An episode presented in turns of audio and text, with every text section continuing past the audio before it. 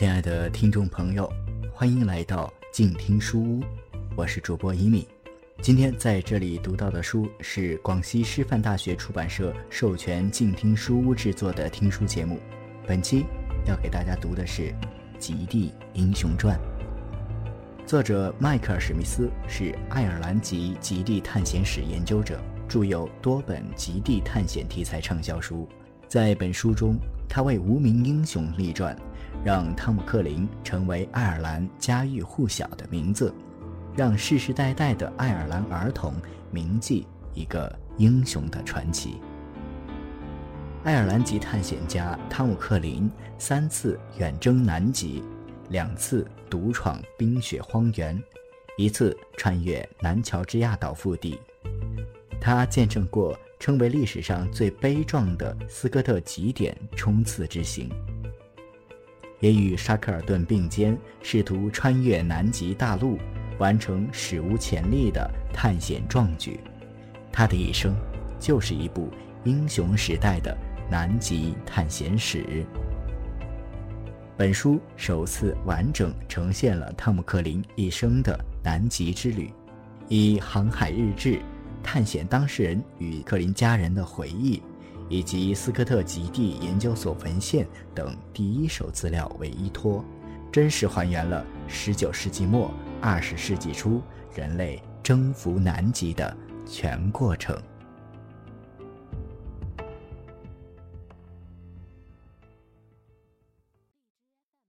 1912年1月25日，当3人拖拉着雪橇行进在一马平川毫无特色的大冰杖时，阿蒙森团队已经返回了弗拉姆海姆。他漫不经心地问着厨子，炉子上还有没有咖啡。阿蒙森团队用99天行走了1860英里，完成了具有历史意义的极点之行。截止1月30日，埃文斯和拉什利已经在冰雪荒原上行走了100多天。生性开朗的埃文斯也变得情绪低落、悲观、失望。这时候，如果想要闯过难关，没有什么比保持高昂的士气更为重要的了。埃文斯写道：“没有入选最后的5人组让我郁闷至极。”他还觉得返回大本营的希望也一天天的渺茫起来。4天以后，埃文斯倒下了。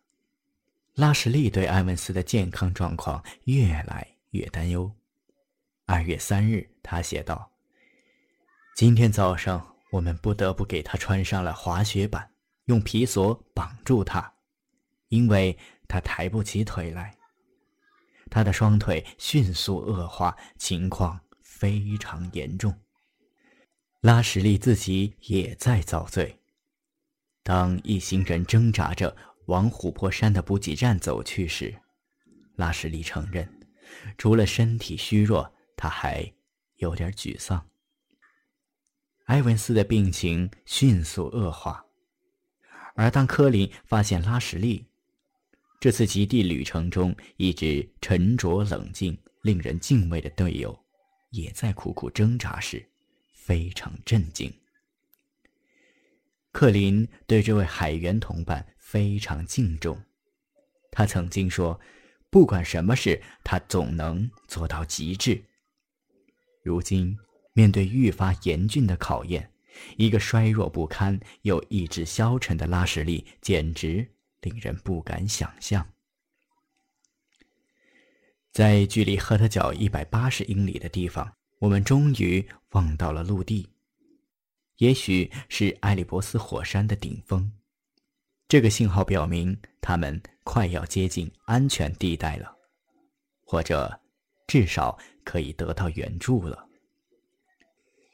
此时的克林依然精神抖擞，在埃文斯和拉什利的日记中，没有一丝一毫的记录显示这个爱尔兰人身体虚弱或神情萎靡。更值得一提的是，尽管在过去的3个月里，科林和埃文斯拉什利吃的是一样的食物，但他却没有受到坏血病的侵袭。与此同时，克林还对斯科特的五人小组非常有信心。他认为5个人拖拉雪橇的行进速度一定比虚弱的3个人快很多。他还不时回望，希望能在远方的地平线上发现一些逐渐变大的黑点，然而黑点从未出现过。科林和拉什利面临着更为棘手的问题。埃文斯的身体状况每况愈下，还开始大量便血。拉什利在日记中记载，自己不得不照顾他的一切。埃文斯在滑雪板的辅助下艰难地移动着，根本无法帮助科林和拉什利拖拉雪橇。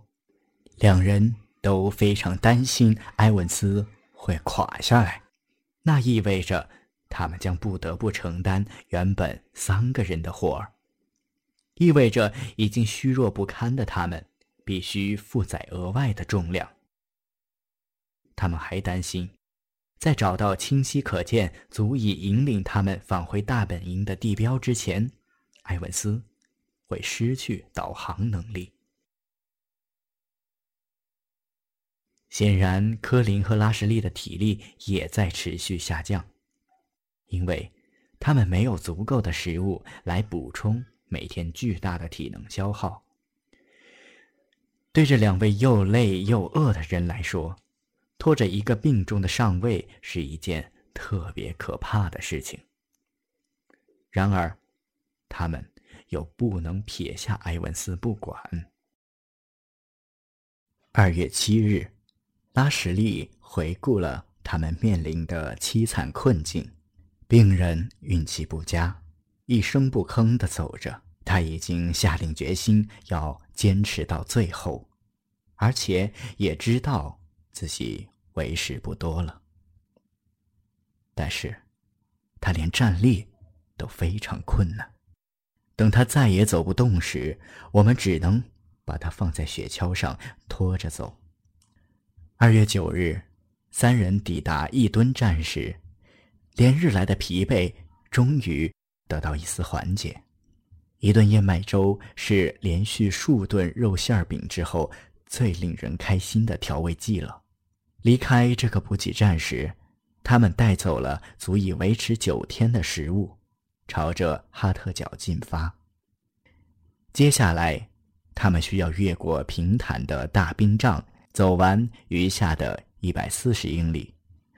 这又将是一场危险重重的旅程。此时，埃文斯成了乘客，而另外2个疲惫的旅人不得不承担起原本由3个人负责的几乎累断腰的活儿。这次长途跋涉中，唯一令人欣慰的事情就是克林和拉什利2人都没有出现坏血病的症状。在这么长的时间里，没有进食新鲜的肉类和水果，无法获得维生素 C 的情况下，这绝对是一件值得庆贺的事情。然而，人拉雪橇的疲惫正在显现，他们必须采取行动，减轻重量。2月11日，他们把预计不会用到的所有辎重都储藏起来，希望能减轻一点负担。2天以后，担忧变成了现实，埃文斯无法站立了。无奈之下，他们只好把他绑在了雪橇上。埃文斯成了名副其实的乘客。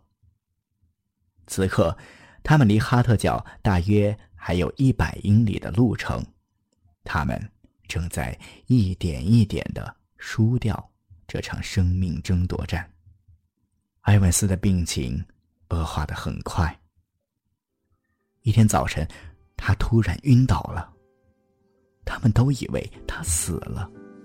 科林嚎啕大哭。埃文斯回忆，贺林当时哭得非常伤心，他写道：“他的热泪落到了我的脸上。”醒过来之后，我艰难地朝他挤出了一个笑容。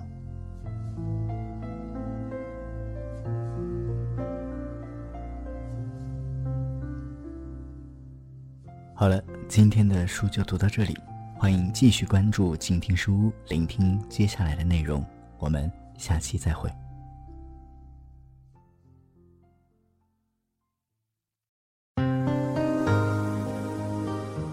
本节目由静听有声工作室荣誉出品，安静聆听，让心宁静。静听有声，聆听内心的声音。